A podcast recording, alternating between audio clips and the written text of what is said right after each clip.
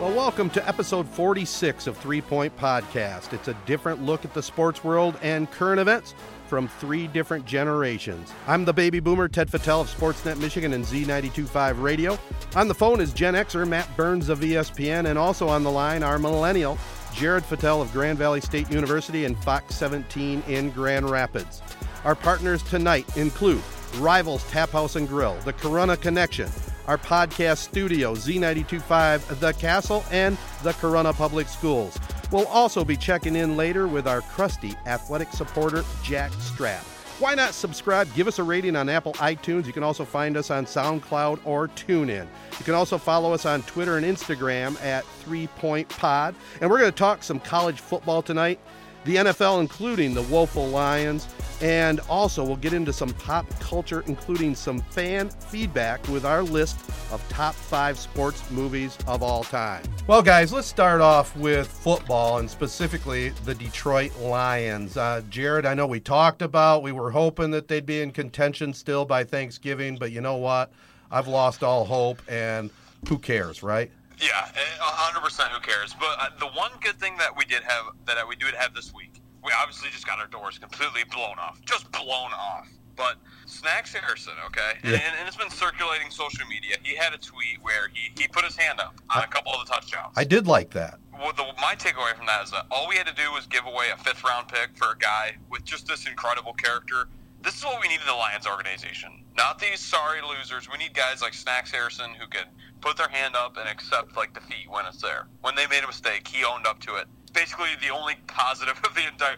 To summarize, the only positive is that we had a player admit that he made multiple multiple mistakes during the game. So the only thing I have to say to that is he's only been on the Lions for two weeks, basically, maybe three weeks. So he's going to be positive give him give him a season, give him a few more weeks, and and that losing culture. The the Lions are a joke. I I'm almost like uninterested in the Lions at this point this season. It, it'll wear on him by by the end of the season when they're five and eleven. He won't be saying this is on me. I I mean it's just it's a mess and.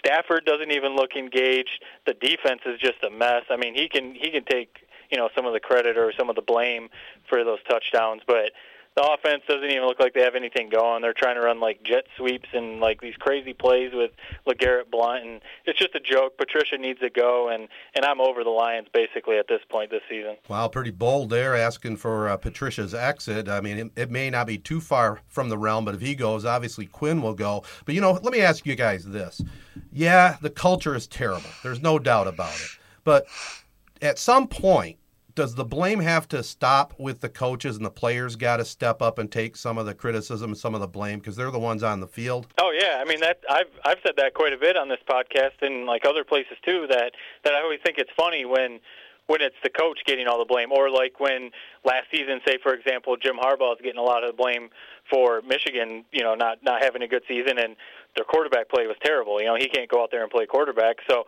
so yeah, it is funny sometimes when all of the blame falls on the the head coach or the defensive coordinator, you know, whatever. But but I, th- I think there's a pattern, and it doesn't look like Patricia is the type of guy that can change the culture. I mean, that that's one thing that when Schwartz came in and he he tried to come in and change the culture, he did a little bit, almost a little too much because when Schwartz was the coach, it was just like out of control. but like at least he like changed the culture. This team doesn't even look like they want to be there. I mean, it's he doesn't look like he he has a control of the team, and and I think Bob Quinn's right there. I, I think the Fords need to sell the team. That that's the thing that's been the constant for the last 50 years, however many years. That it needs to be a complete overhaul because the Lions are. I think the Lions are more of a joke than the Browns at this point. It, well, See, uh, a, a lot of the players they they didn't they stood behind Patricia though, Matt. Like Glover Quinn said that he still thinks that it's that it, that it's like you guys kind of talked about. It's the players. It's not Patricia. Like we need to step up. We need to be better. Players are going to do that because I mean he's a first year head coach, so he's probably going to be there for another year or two. So at least one. The play, yeah, the players aren't going to punt on him right now because he's like, yeah, he's probably going to be the head coach next year. So. So yeah, I mean, sometimes when the players come out and say like, "No, nah, we've got his back," I mean, that kind of goes in one ear out the other to me because I mean, I, I don't know. I don't take any of these guys seriously. Basically, is what it comes down to. You know, we'll never solve world peace, and we're really close to never solving the Lions problem. But if we're going to try to solve it, and and you talk about the culture, and, and we know the players have to play. I think number one, and whoever's running the team and whoever's like the team leaders, like Stafford to me doesn't come across as a rah rah guy that can really get the team fired up. Now, maybe that's overblown, but uh, somebody has to step up and make sure these guys give at least 100% effort. And in that piece of crap game we saw on Sunday against the Bears, I did not see effort in that game at all. I don't know about you guys, but it was pretty pitiful. No, it, it was 100%. Let me ask you guys this. I was 100% on the keep Jim Caldwell train. I think I remember you guys were a little bit not so much. You felt like it was time for a change. Mm-hmm. Let me ask you this. If you could take Jim Caldwell back right now, would you take him? Well, uh, yeah, if I was going to have a coach for this season, yes. Long term, I'm not so sure. Maybe Patricia's not the guy. I don't know who the hot names are out there, but uh, things aren't working out right now, and they've got to have somebody that's going to send a message to these players that either you play 100% and you play to your top level or your ass is out of here. Yeah, yeah, and I guess I, that that's kind of my point with Patricia. I know it's his first time head coaching, so yeah, maybe it's a bit extreme to say he needs to go right now. But my like the biggest thing is it doesn't seem like there's a direction to the team. Like you know, you can see usually rebuilding. Like let's just say for the Tigers right now, you can see there's a clear rebuild going on. It's going to take a couple years what's going on with the Lions right now? Like, what what is there? Stafford's there, but he's in year ten. I'm the biggest Stafford slappy that there is, but I'm starting to wonder, like, is he the guy? Should they trade him and just stockpile a couple picks and you know try and start a rebuild? So even if they do that, is Patricia the guy to to be the head coach for a rebuild? It just doesn't seem like there's a direction on the team, and that's kind of where I was at with Jim Caldwell. Yeah, they were winning whatever nine, ten, eleven games a year with him, which as a Lions fan that that should be good enough. But it didn't seem like it was ever going to get better than that with Caldwell. So I, I don't know. Maybe maybe Patricia's going to prove us wrong, but I, I just don't see a, a, a clear direction with this team and Oh, it's it's just it's same old Lions is basically what it comes down to. It, we're stuck we're stuck in a purgatory here. Like we are gonna go like seven and nine, and our team like we have like no idea. You know what I mean? We have nothing that is like redeeming about this team. Like think next year, like what's gonna excite you about like this team next year? That's There's what I mean. Like it, it used to nothing. be even the years that they were going five and eleven, you know, whatever six and ten. At least Stafford was like fun. And you know they had Megatron for a while. Right. At least Stafford was putting up numbers, and you always felt like, like you said a couple weeks ago, Jared, with Stafford, like you always felt like he had a chance with Stafford. Like he might come back, he might start lighting up the scoreboard. It doesn't. Even, I mean, he's not even doing that this year. I mean, he's got. I don't know who are his receivers anymore. I don't even know. Like the roster is a joke, and I'm just. I, I'm just like getting to the point where I'm so disinterested in the Lions that I, I didn't even. I watched about five minutes of the game on Sunday because I was. We were off hanging out with friends, and I was just like, I don't even. I'm not going to waste my time with this team. Yeah. You know, and I, I kind of agree with that. And it, it's so bad that my sister's hosting uh, our Thanksgiving feast this year, and she was asking me, "Well, when's the Lions play?" And I said, "Listen, don't schedule your dinner around the Lions. I'm going to tell you that right now." Nope. Okay, I you say that, but I was actually really thinking about it when that game's on on Thanksgiving. You know, and maybe this is because it's like you don't really want to sit there and like talk to your family like for like five hours, but everyone's eyes are going to be glued on the TV. You know that must watch. It's like a Super Bowl. It's like a standalone game. Like we, if we win the Thanksgiving game, like everything's all right that day. It's true, but you know, in our in my time celebrating Thanksgivings, I can't even remember a time when. Uh, I've been able to just sit down and watch the Lions and then have dinner. Dinner's always in the middle of uh, the Lions game. Yeah, to your point, Jared. Thanksgiving is a little different you know the the terrible years, it is still cool to sit down and watch the Lions because they usually play pretty well on on Thanksgiving. But and it is the only game uh, on, you know. Yeah, it's just I, I don't even know. I like they they're talking about the the Ravens might move on from John Harbaugh after this season. You know, if if that is true and John Harbaugh is unemployed after this season and he's open, I would I would throw all the money that they can at John Harbaugh, and if Patricia wants to stay and be defensive coordinator, that'd be cool. But I just it doesn't come off to me like Patricia is head coach material. Well, first of all, I agree with you. If they have an opportunity to grab Harbaugh, how sweet would that be to have Jim in Ann Arbor and John in Detroit, huh? I mean, first of all, it'd just be electric, as you would say, Jared. But Yep. he's a proven coach. He's won a Super Bowl, right? He beat his brother in the Super Bowl, as a matter of fact. I mean, it'd be it'd be awesome. Uh, obviously, the Patricia thing, he's not going to come back and be a defensive coordinator. Right, I, I right. would doubt. But if you're going to bring a guy like John Harbaugh in, Bob Quinn's probably not going to stay the GM, is he? You got to bring in a different GM. I guess. I mean, I I don't know if yeah, if, if Bob Quinn's trying to have his guys, that's why he brought Patricia in. I don't know, but you know, it's just one of those things. I, like if he if they're going to stick with Patricia for another year or two, and you know you're going to keep rolling with Stafford, and you know, on Johnson is kind of like the bright spot. Maybe he's going to turn into a really good back. Like what else is there though? I uh-huh. like I'm really I just like what else? Or you're just going to keep rolling with Stafford and you know hoping that he throws four touchdowns in garbage time. Like Well, I think I think when you you've been talking about the last uh, month or so about the Lions culture, I think it's finally caught up with Matt Stafford. I think it has, and it's a shame because that's what I mean. Like it used to be, he he never, yeah, he never really used to be like an, a real crazy, outspoken, fiery guy, kind of like No. what you were saying. But he used to always look like he was having fun, at Right. least, and he was like into it. Especially early in his career, there were all those great comebacks that he had. I don't even see it this year. I don't, I don't even know. It, it's like he fin- yeah he finally settled in and like slowly like you know when you just start a new job like you're super giddy about it and then like they and that's basically what's happened to Matt Stafford. He came in, he tried his best to sort of like I'm gonna love every second of working here, and just over time it's just wore on him. Yeah, And you well- know you can't blame him. Like Right. Well, when his wife starts tweeting, uh, you know, the, about all the negativity, that tells you right there all you need to know. You know, Yeah. he's hearing it at home too. you know, it, it can't be good or it can't be fun. I don't know what word you want to use. It can't be promising for him to see. I mean, at least you know they've tried to draft offensive linemen, but the the offensive line it just seems so inconsistent. Like they've tried to address the offensive They line have. with draft picks and free agents. They either can't stay healthy, or you see the video of Taylor Decker getting absolutely trucked by Khalil Mack and Stafford getting sacked, and it's like. Hey man, we we drafted Taylor Decker number one to be the left tackle that's going to protect Stafford, and you see Khalil Mack just running over him like a freight train, and it's like I don't know. Stafford must just be like, oh, what do you want me to do? Yeah, the line's been a disappointment here recently, and and frankly, Stafford he's got to get rid of the ball too. I mean, some of those sacks are his fault too.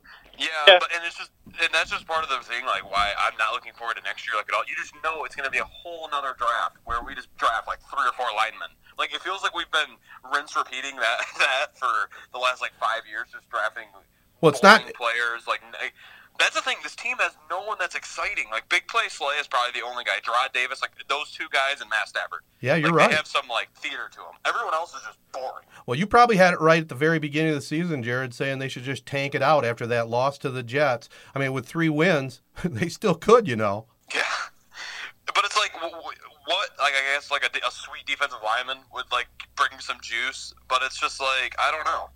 You That- just- I just feel like they're gonna they're they'll have the top ten pick and they'll take a they'll take a, a right guard Or a out cornerback. uh, out of Wisconsin, like just something stupid like that that no one cares about.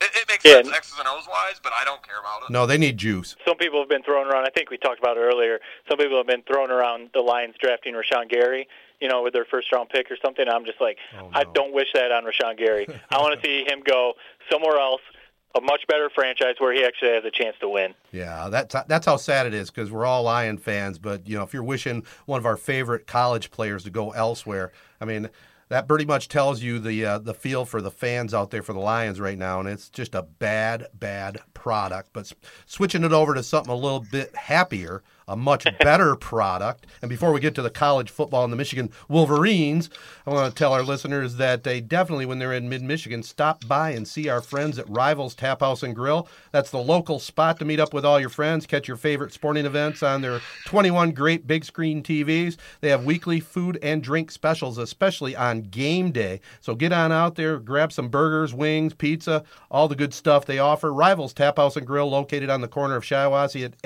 M21 in Corunna. Well, I know we're a week away, but I know they'll have a big crowd for the Michigan Ohio State game. But, uh, you know, the Wolverines keep going towards that Ohio State game. And if they can get by Indiana as well as they're playing, oh my God, it's going to be incredible. And I'm so nervous already, two weeks away. So I'm curious. I, before we start talking about that and you know Michigan and everything, I'm curious what your guys' feelings are now that Ohio State beat Michigan State. You know, because there was the whole talk about do we want Michigan State to beat them so Michigan's automatically in Indianapolis if they take care of business? Or you know, do you want to see Michigan State lose because it's Michigan State, or then the Ohio State games mean means more? So, like, how do you feel now about that? Yeah. That Ohio State won that game? I, I had an epiphany during that 17 unanswered points in the fourth that I just hate Michigan State, and I loved it. wow, was I loving it? Their quarter, the, and just sort of the X's and O's wise, their quarterbacks are so bad. Lewerke looked horrible. Lombardi looked horrible.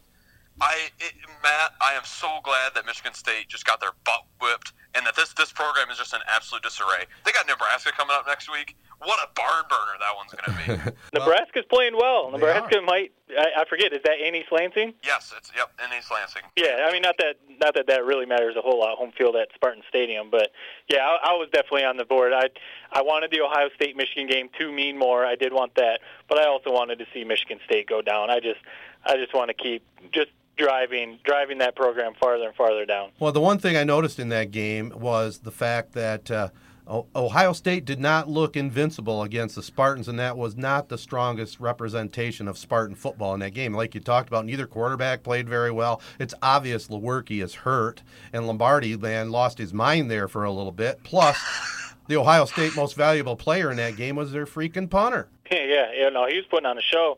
And yeah, I mean, it, it's been evident all season, really, that Ohio State, even though they've only got the one loss to Purdue, and if they run out, I mean, they could still have a chance at the playoff. But uh, they they definitely are beatable, and it's one of those years that Michigan is is the better team. Michigan is better than them this year. They're playing a lot better right now.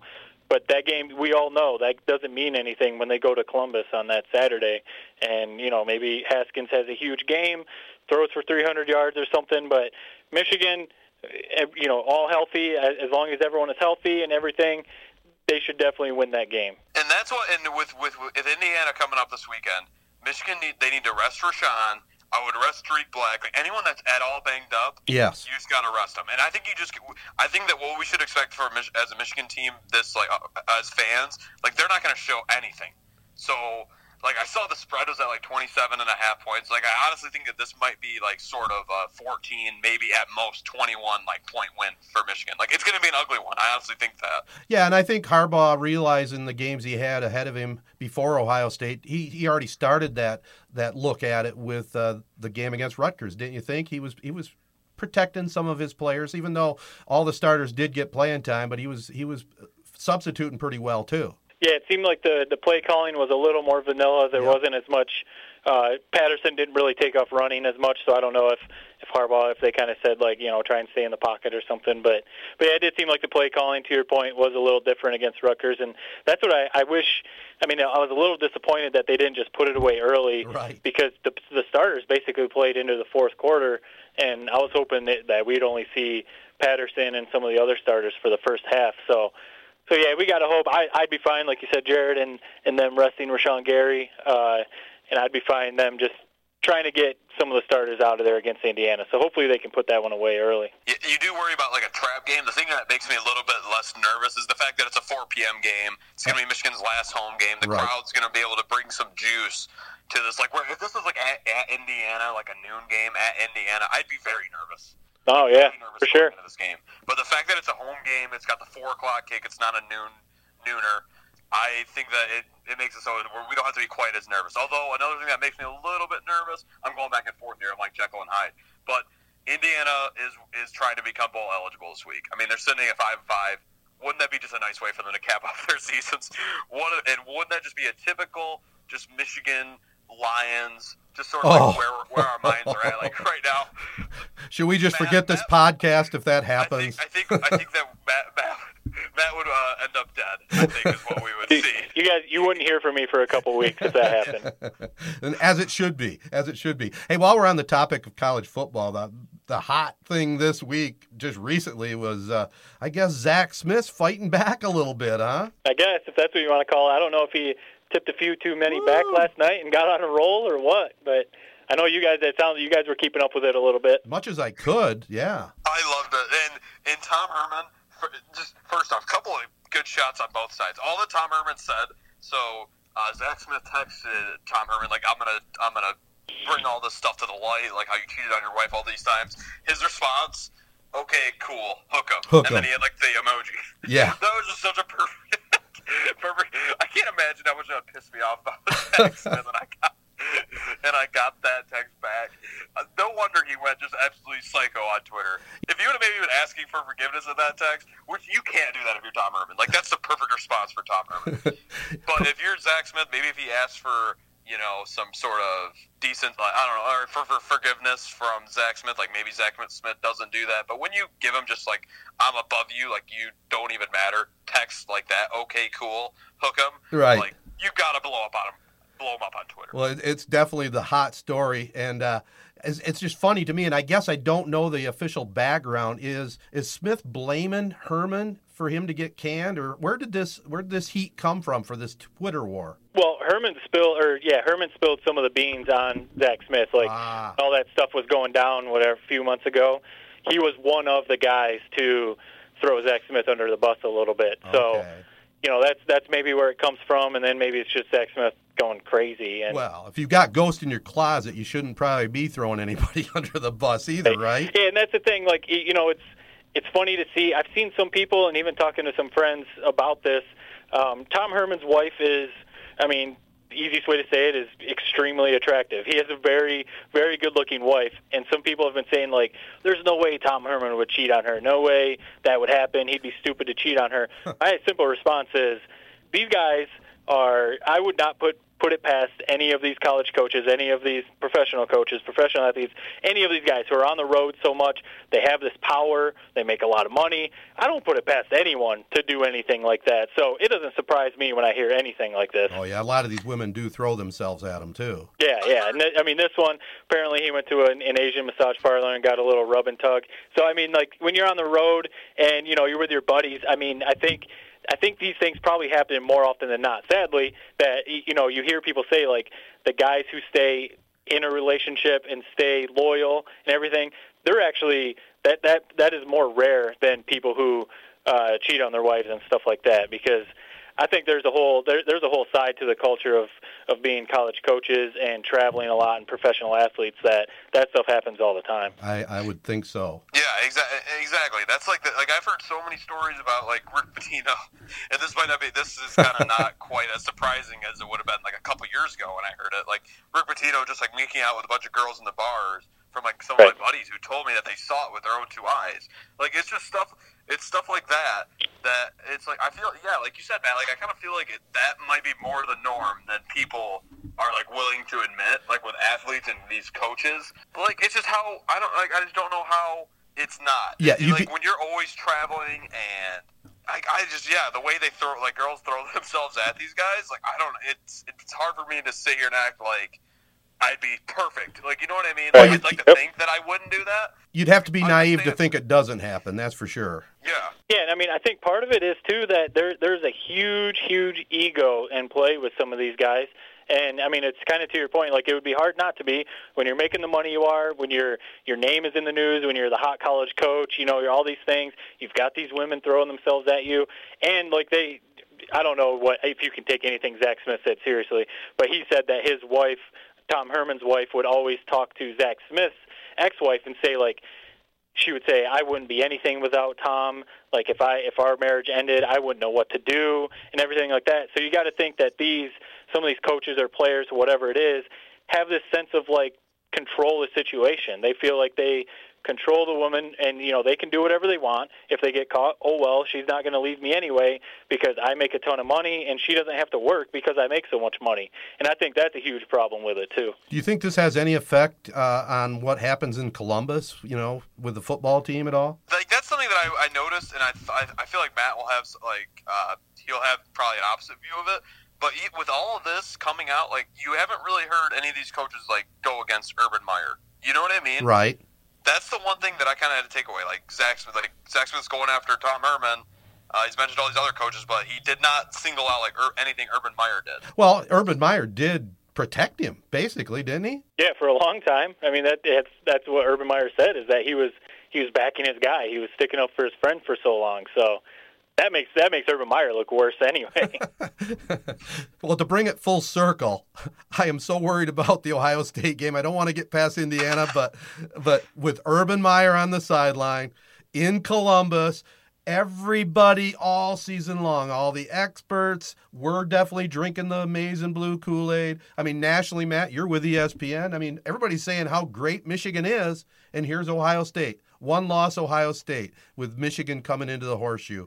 Woo, I don't know. A lot of people are already starting to just basically pencil Michigan into the Right. college football playoff. And I mean, because Ohio State hasn't been playing all that well, so that kind of is part of it. But they're, they still have a ton of talent. Urban Meyer is still a really good head coach. Obviously, he's one of the best in the country. Yeah, top two and or it's at, three. and it's at, in Columbus. Like they and they can win and go to the Big Ten championship and play for a spot in the college football playoff. So it's it's not like they don't have anything on the line either. Right, right. That's why I'm even more nervous for this one than the other ones on this revenge tour. But let's do it, huh? Let's get this revenge.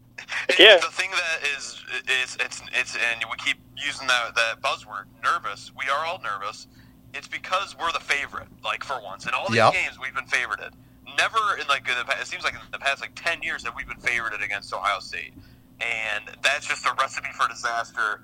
I think for us, like I hope, I just hope that this line doesn't come out astronomically big, like seven. Or, Oh, better like, I not. just, hope, I just hope it's like a Michigan by like one point or something. I'm thinking Where three we right now. favorite. Yeah, yeah. I think I think being the favorites, I definitely think that's a good point. That that is part of it, and that hasn't been the case for Michigan in a long time. I think it's also that Michigan we haven't done it in a long time. Ohio State, they've been there. Clemson has been there. Alabama has been there. When they've had the chance to win these games, go to the playoff, or win their conference championship, they've taken care of business and done it. Even Michigan State has done it a couple times.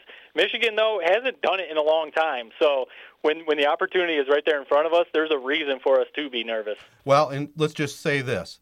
Let's hope this is a different Michigan team. I mean, Jim Harbaugh did take the 49ers to the Super Bowl. He probably knows what it takes to, you know, get them ready for that game and I think I think it's just going to come down to the play on the field that day. I'm not sure coaching will be that big of a deal, but I could be wrong also. Yeah, I mean, really, the last couple of years, Michigan, like if you if you remember the games or like go back on them, Michigan's game plan really has been better than Ohio State's in those games. That two years ago, the double overtime game, Michigan Oh, really yeah. outplayed Ohio State, just didn't go their way. And really, last year with old John O'Korn at quarterback, Michigan's game plan was really good. They just John O'Korn was quarterback, so Right. it didn't work out that well. Check out the Corunna Connection. That's a publication founded to create a platform for Corunna residents and students to connect. View the entire Corunna Connection paper online every month, both on Facebook and at CorunnaConnection.com. And also, don't forget about the Corunna Public Schools here in mid Michigan. Join their winning team today. Find out why nearly 40% make it their school of choice, whether young or old.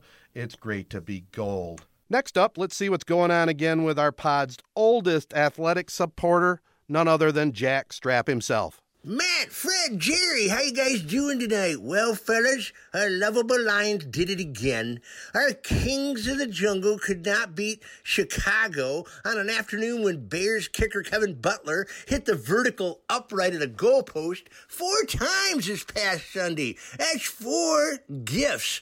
Gift wrapped, one for each quarter, and they still got smoked 34 to 22.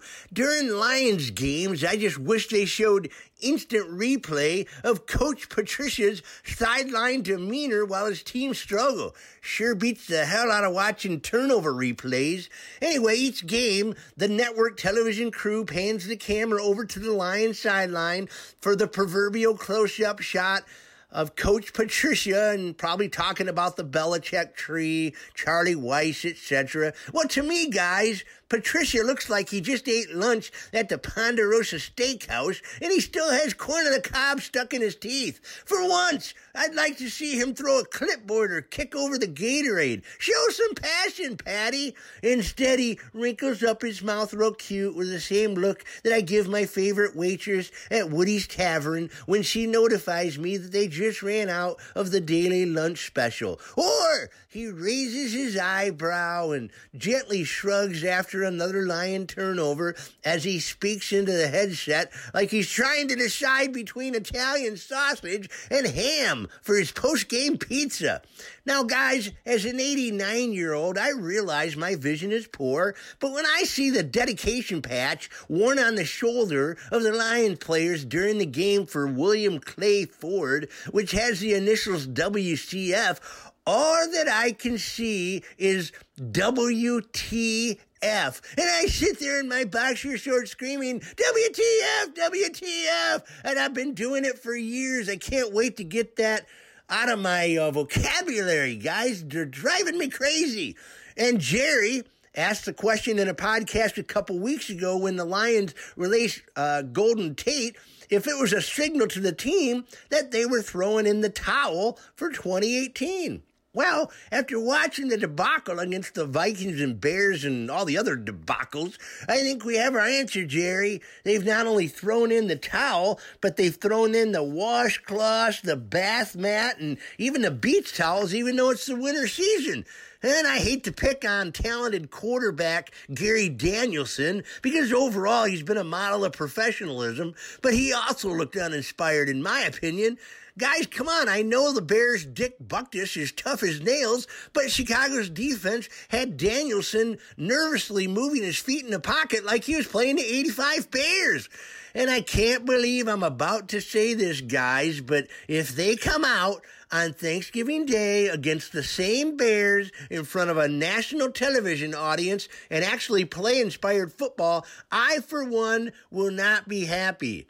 I can't stand it when every once in a while on Thanksgiving they come out looking like the kings of the jungle, completely different team with that national TV audience, and then they start strutting around confidently with a record of 3 and 10 like the 1980 era Miami Hurricanes.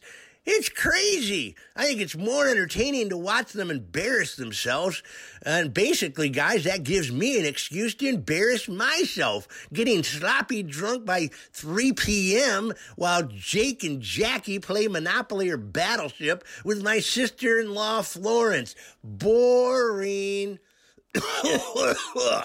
Okay, guys, enough about the Lions. My Wolverines are looking good. There's not a whole lot to say, but I will say that we're one win away from the game with Ohio State that'll not only decide whether or not we make the playoffs, but I say it's going to be a sign that it's Michigan's turn to dominate the Buckeyes for the next decade or so. This is it, guys. This is the year. As for movies, I already told you back in the day that Wizard of Oz is my favorite movie of all time, based on flying monkeys and witches and all that crap. But you want my sports movies? I'm going to give it to you. Number five, Jim Thorpe All American. This 1951 classic had Burt Lancaster playing Jim Thorpe. Epic! Number four is a 1941 masterpiece titled Harmon of Michigan, and it starred Mark Harmon as himself.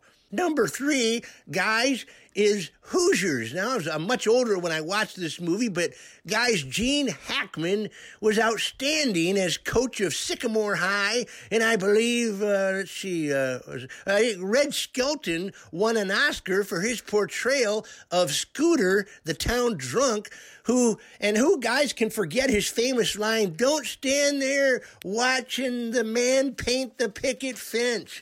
And number two, is 1952's Bonzo Goes to College. The plot is based on a laboratory chimpanzee named Bonzo. Can we even have chimps in the laboratory these days without the guy getting arrested. Anyway, uh, the chimpanzee becomes literate, hops on a train, and runs to a traveling carnival. Hops off the train in a college town where he meets a young girl named Betsy who mistakenly believes that the monkey is a gift from her grandfather, Pop Drew, who just happens to be the football coach. What a script. She talks her grandfather into letting the chimp, Bonzo, dress up for a home game, and he scores the winning TD on a run that still makes my side split from laughter, guys. oh, run, Bonzo, run, run. And my number one sports movie of all time starred Lucille Ball in one of her first appearances on the big screen with the Three Stooges. Uh, some say that's where she learned some of her physical comedy. But anyway, the Stooges are recruited by a local college to dress up in football gear to drum up publicity for the football team. Well, a pro scout happens to meet the Stooges and confuses them for genuine football stars known as the Three Horsemen, a parody on, of course, the Four Horsemen there, Jerry, of Notre Dame. Naturally, the Stooges have no clue how to play football only comedy and chaos ensues. So, believing that they've thrown the game on purpose with their ridiculous play on the field, the coaching staff pull out their revolvers and take aim at the Stooges, hitting them in the buttocks as they attempt to flee, zigzagging out of the stadium. And I can, if I had instant replay back in the day, I would have played that scene over and over and over again. But guys, I still have seen that movie at least a hundred times, and it never gets old. But speaking of old, I'm tired, and I'm gonna go take a nap. And when I wake up, I think I'll play my VHS tape of the Three Little Pigskins. Have a great week, guys. All right, awesome to hear from Jack again as always. And I, I don't know if either one of you guys saw Three Little Pigskins, that uh, classic Three Stooges football flick, but uh, you would expect something like that from Strapp for sure. He's one of our big fans here on the podcast, of course, and one of our uh, key contributors. But uh, also, we've been asking for fan feedback, and and we actually got some feedback from last week's discussion. And again, Matt, tell our listeners the best way they can be a part of this program, not only as a listener, but they can participate. Yeah, I mean, the easiest way would be you, you can hit us up on, on Twitter or Instagram at Three Point Pod, or you can email us at threepointpod at gmail.com. But uh, you can either just comment, let us know what you want to say, comment on anything we're talking about, or you can record something like uh, one of our fans did tonight that we're going to hear. Uh, record something on your phone and send us the file either through email, through Twitter. You can send us a direct message, or uh, if you have one of our phone numbers, you can just text it to us or something. And, and yeah, we'll we'll play it on the pod and, and talk about it. Yeah, most everybody has a, a smartphone of some sort, whether it be an iPhone or a, a different phone, but they all have voice memo features on them. Just do a quick, you know, one minute to a minute and a half uh, chat on maybe something you want us to talk about. Maybe if, if you hear us talk about something you want to add to it, just hit us up. I agree. Well, let's let's check in with that fan right now. Hey, what's up, guys? Casey calling from Mount Pleasant. I love the pod, and I loved uh, last week's pod where Ted gave a little Ebert and Roeper for us, giving his review of Bohemian Rhapsody, and it got me thinking of my favorite movies and specifically my favorite sport movies. So I got for you guys my top five favorite sport movies of all time. Number five, the greatest game ever played, Francis Ouimet, the youngest ever winner in the history of the U.S. Open. I think he was like 19 years old when he won, which I'm 22. That pretty much makes me feel like a huge loser. Number four, a tie between Caddyshack and the first Major League. Probably the two most quotable movies of all time when you consider just how many one liners are in both of those movies. Number three, Rudy, that final scene where he's getting carried off the field on the shoulders of his teammates is just chills and goosebumps every time I see it. Number two, an underrated movie that I don't think a lot of people have seen Cinderella Man. Russell Crowe plays James J. Braddock, uh, the Bulldog. That's a great boxing movie. And number one, White Men Can't Jump. Woody Harrelson, Wesley Snipes running the pickup court together.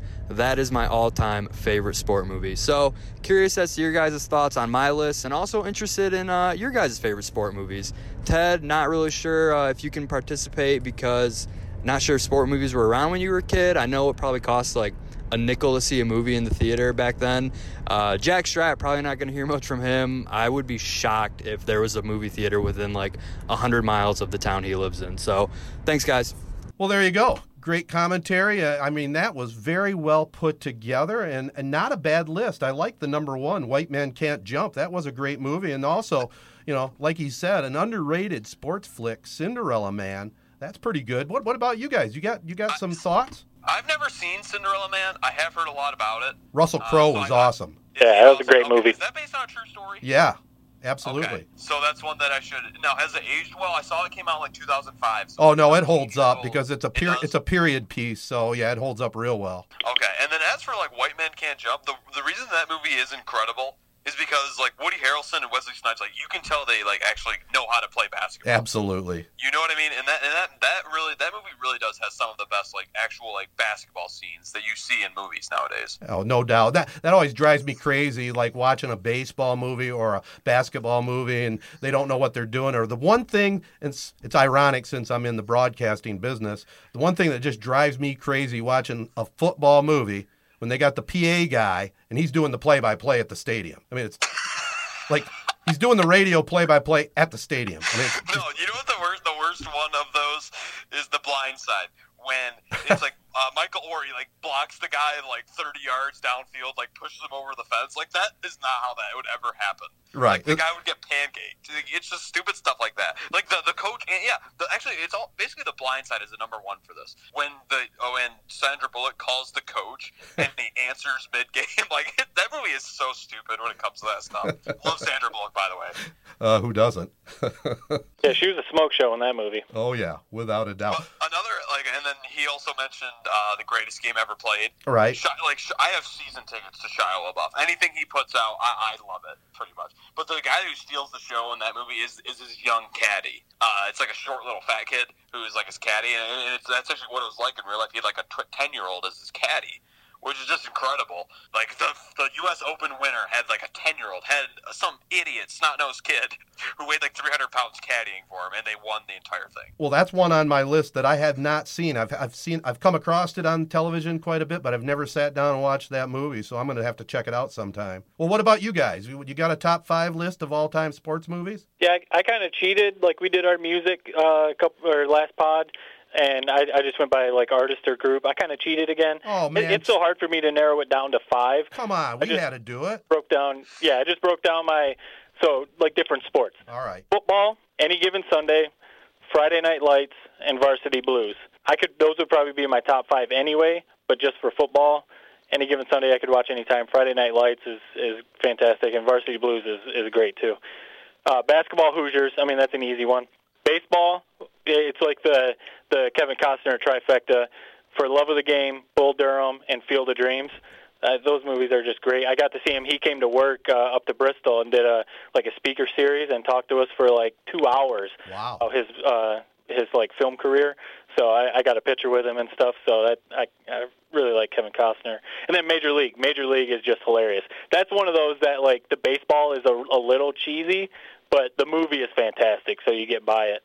Miracle is really good. We've talked about Miracle on this pod before. I think Jared's brought it up, the hockey and that. But I, I just like it because it's a true story. You know, and you hear Al Michaels making that call and everything. So that that's a really cool movie. And then, but the the all all time, and I guess this would fall under. I don't know if you know if it would be a sports movie, but it is sports. The the Rocky series. Those are my favorite movies of all time.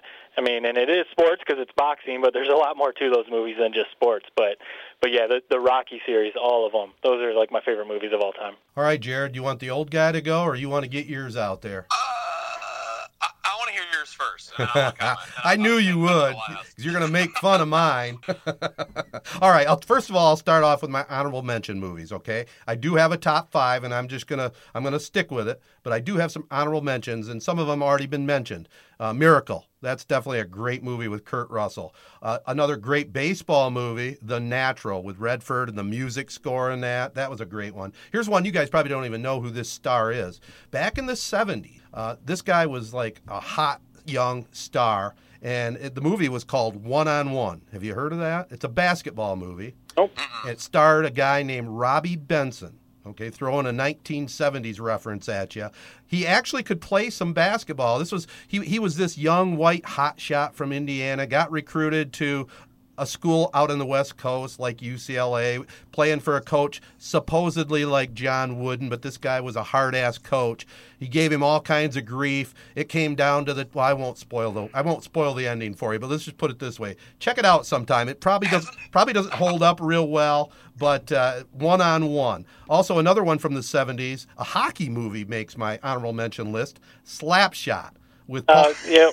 Paul Newman and the Hanson brothers. If you have never seen Slapshot, you got to check it out. Yep, that's a good one. Un- un- That, that was that. You know that that one when I used to uh, work at Meijer, which Yeah. is kind of funny. I used to work at Meijer, but Right. um, that that movie was always in the like five dollar bin. right? And I always picked it up and looked at it, and I never, it never grabbed my interest. I always set it right back down. If it- but can I, can I just give a guess on what your number one's gonna be? Uh, is it like Brian's song? Is that, is that, is that number one? No, it's not number one. Not it didn't Is even on make my list? list. Didn't even make my list, but it was, that was a good movie. That was a TV movie starring James Caan, and that again from the 70s. Here's one, another one from the 70s, 1976's the original Bad News Bears with Walter Matthau and not Billy Bob Thornton. You guys have seen that, haven't you? Yeah, yeah, a long time ago. Another good one. I have, yeah, I haven't. I've seen the Billy Bob Thornton version. Another- I'm not- I don't really like that one. Well, I know you've seen this one, Jared, because we've talked about it before. Another baseball one in my honorable mention list, A League of Their Own. That's good. There's no crying in baseball. What are you laughing at, Jared? Again, just that I, I remember it when we were talking about it. My my mom and dad love that movie. it's like, yeah, hey, here's a movie. It combines uh, your love for sports and it has Tom Hanks in it, so we both like it. So let's it. Absolutely. Well, you know, uh, you know, uh, Jack Strapp and I are. He's a little older than me, but you know we are the older generation. And he mentioned Jim Thorpe All American that starred Burt Lancaster. That was a that was a pretty good movie, but that didn't make my list. I'm going to start with one that's kind of similar though. So I'm going to start with number five. All right, you ready? The Pride of the Yankees. Do you want, do you know who that's about, Jared? I'm gonna guess Lou Gehrig. All right, chalk one up for the kid. Yeah, the Lou Gehrig story starring Gary Cooper, and uh, I don't know if you. This is some classic cinematic. Uh, uh, early days, uh, I don't know how you would describe it, but uh, Gary Cooper was a right handed hitter, and they did something in the filming process to flip him around to look like he was batting left handed, but he was really batting right handed. How about that? And it was a great movie, by the way. Number four, uh, no, that got a good reaction, I could see. Number four, Raging Bull, Jake LaMotta story, Robert De Niro, Joe Pesci, Martin Scorsese. Enough said. Tremendous movie. Now I'm, I'm on the line of Matt here. My number three is a tie, and it's again a couple of Costner classics. I'm going to go Bull Durham and Field of Dreams. Great movies for sure.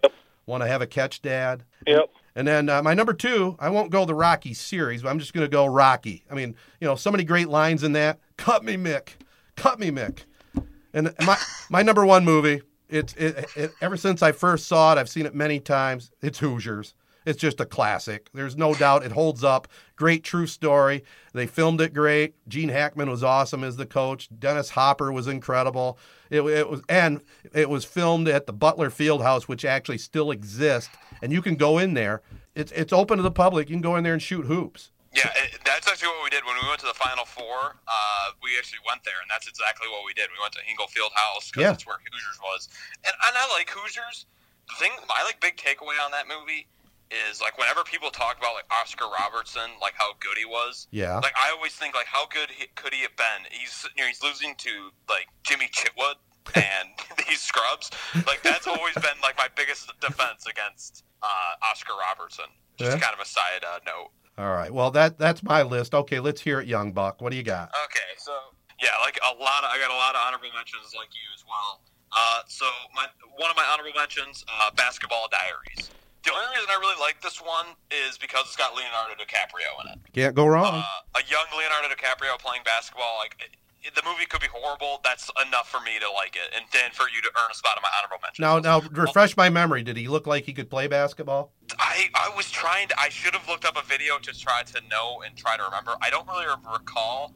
The, the one line I do remember from the movie is I think Matt Damon's in it, and it's like his teammate. He pops like a, a like a molly or like a pill of some sort. and he's like, "Oh, don't worry about me. Like I'll, I'll grab 50 rebounds tonight." Like stuff like that. So it, it's it, it basically just revolves around drugs. Is pretty much what the whole shit with a little bit of basketball. Right. How does how is this on your list? You don't even know like if Matt Damon was in it, and you don't remember if Leonardo DiCaprio looked good playing basketball. I saw Do you remember when anything uh, from the movie? Too much time on his hands. it, it, it that movie taught me not to do drugs is what that movie did and Ah. i saw it when i was like 10 i just remember leonardo dicaprio that stuck in my brain and i remember basketball and then i looked it up and it was basketball diaries is the name of the movie and that earned a spot on my honorable mentions Fair It's enough. on my list can't i just uh, name off my list matt Do it. Do it.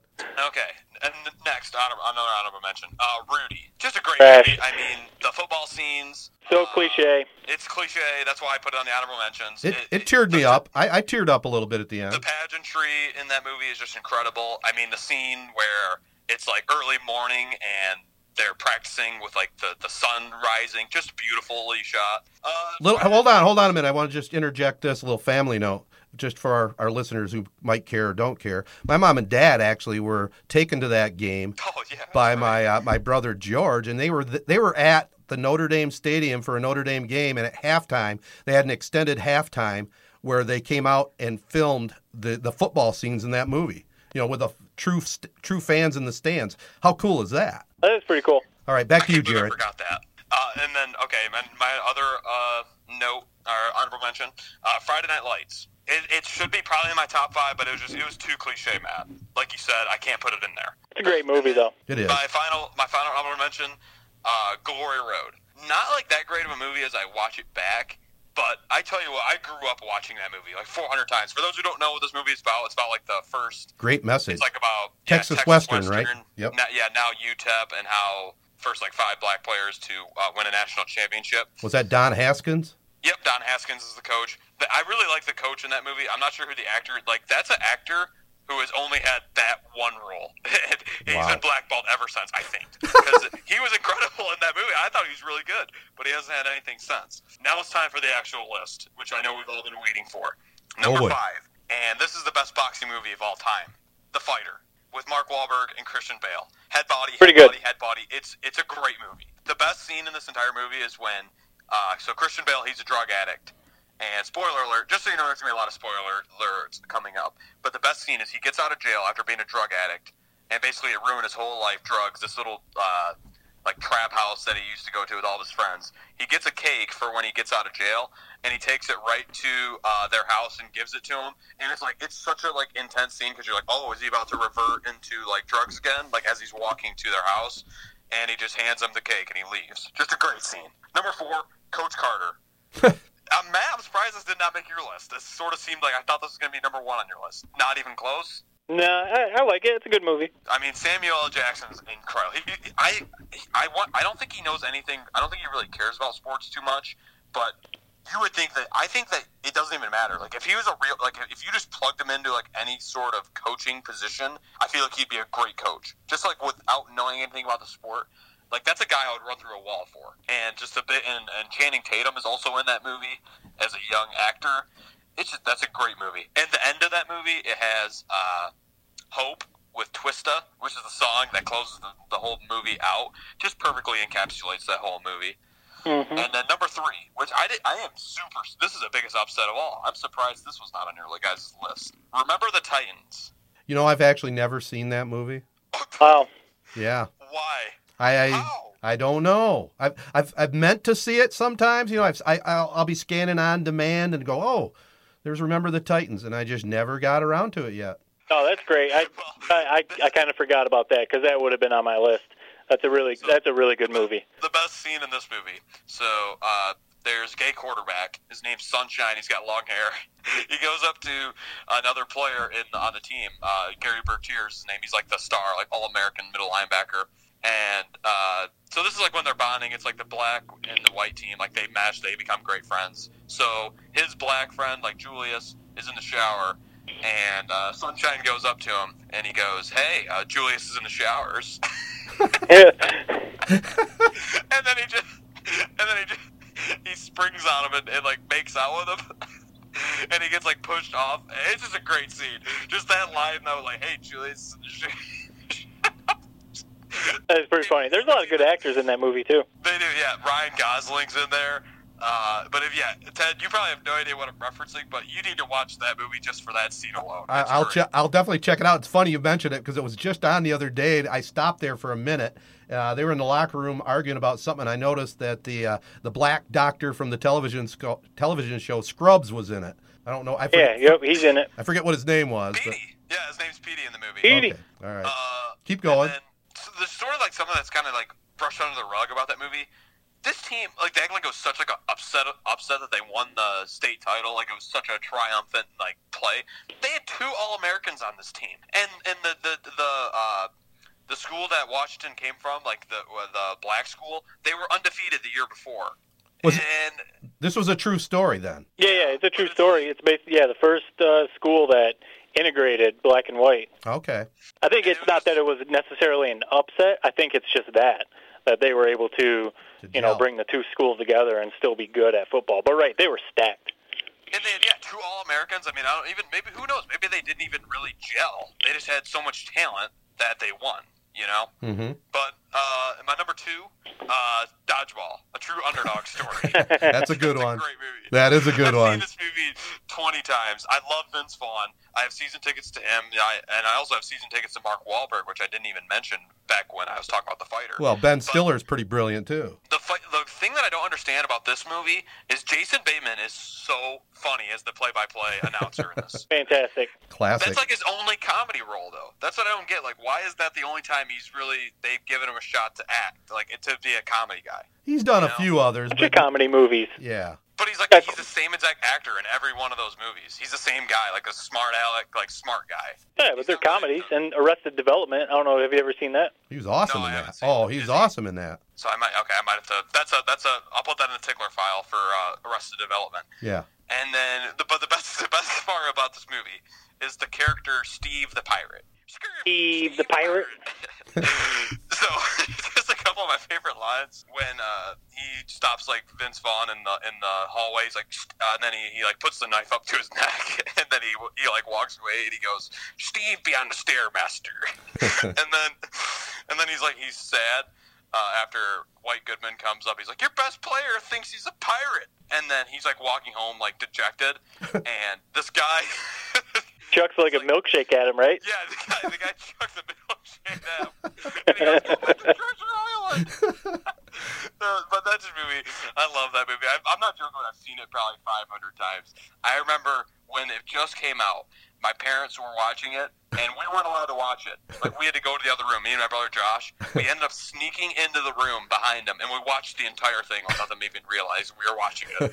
I was like six years old. I so love not it. great parenting. All right. Are you are you ready? I know our listeners are really fired up and ready for your number one now, Jared. My number one, another movie that was not mentioned, which I'm very surprised. Mm. He got game. That's good. I like that movie. A couple of uh, things that really were awesome for me when I first watched it. So there is a uh, sex scene in there with actual like real porn stars with Oh. uh, Ray Allen, which is, uh, just pretty wild. Uh, At the time, that was that was pretty eye opening to me. You know, as a ten year old watching that, no idea that was coming. And then you have Denzel Washington and Ray Allen. Quick side note: Kobe was almost casted to play Jesus Shuttlesworth in this movie. Thank goodness he wasn't. Yeah, I was, I was going to bring that up. Yep.